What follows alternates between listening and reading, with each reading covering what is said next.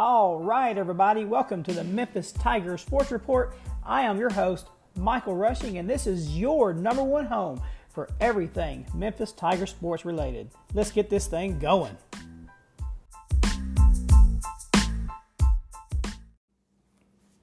Let's talk about this new name, image, and likeness, and what I believe it means for the University of Memphis. Now, I know there's a lot of opinions out there right now, and you hear them on every end of the spectrum.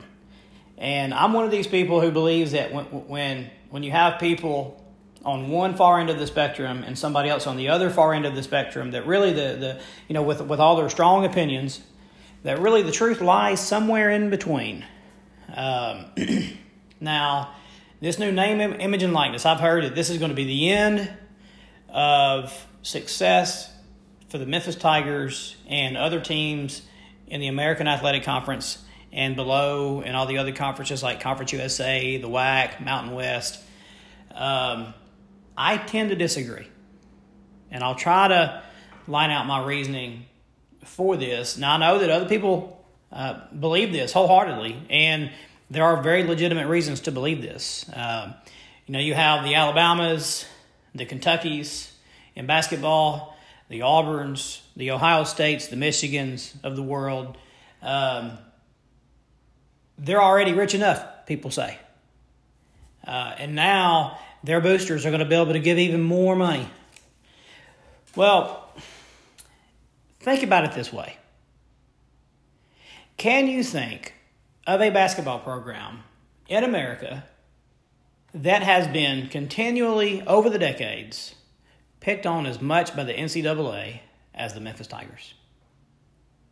Now, I can think, I can think about U N L V.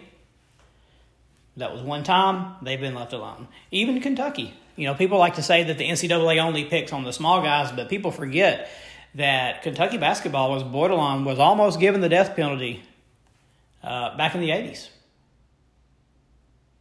But can you think of another program in the United States of America that has consistently found itself in trouble with the N C double A? And it seems like every time we have been on the brink of great things, something happens. And I know all of us Memphis Tiger fans say this. If we don't say it, we think it. We just can't have good things, it doesn't seem like. Every time we build something good, it's taken away from us. Now, I'm not going to name programs. I'm not going to name coaches. We all know who they are.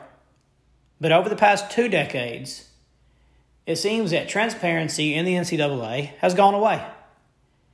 There are programs out there who have basically turned over all the, the evidence themselves. They've been forced to. They and showed decades of academic fraud. They were not held accountable.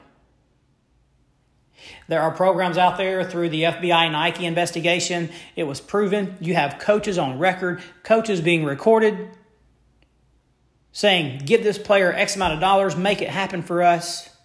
I mean, how much more concrete can you get? The recordings are there. It's happened. The proof is there. The F B I has turned it over to the N C double A, and for years now, the N C double A has done nothing to these elite programs, and yet the punishment towards Memphis was so swift and severe over the Derrick Rose S A T cheating scandal. And then when you look at how slow and monotonous the N C double A is about the punishment of some of the other programs, and it's almost as though they think, and this is most likely the case, if they just wait long enough, the public will forget about it, E S P N, they'll stop talking about it, and it will fizzle away, and nobody will think about it anymore. Whether it be a powerful program where it's been proven his family, who could have never afforded a house, at least the type of house they were living in, it was all of a sudden, the minute that kid commits to this school, all of a sudden they have a big house and nice cars and even really good jobs that probably they were not qualified for. The N C double A sweeps it under the rug, forgets about it, hush hush. Memphis, however, gets punished. Why do I say all of this? The new name, image, and likeness law that has been put into place allows Memphis to now do what just a month ago was considered cheating. And maybe not Memphis itself is going to be the one paying. Technically, the, the law says, you know, the schools can't be the one paying. Uh, it has to be advertisers, companies that pay these kids. But come on, let's let's get real. We all know that if Penny Hardaway decides he wants a player, he'll go to FedEx and he'll say, get me this player. It's already happened. Jalen Duren. Need I say more? Just a month ago, Jalen Duren was not on the radar for the University of Memphis. Oh, he may have had us on his list. He was going to go pro. He was getting ready to jump either to the G League or the Overtime Elite League because they were offering him a million dollars. Listen, folks, a seventeen-year-old kid being offered a million dollars. There was no chance he was coming to college, ever. Insert name, image, likeness. Insert FedEx. Thank you very much. Jalen Duren is now coming to the University of Memphis. Do I really need to even make any more examples on how this name, image, and likeness is going to forever change things for our beloved University of Memphis Tigers? Because now FedEx can jump in and say, hey, young Jalen, come over here. Be in a few commercials for us. We'll give you a million dollars. Wink, wink, so long as you play for the Memphis Tigers.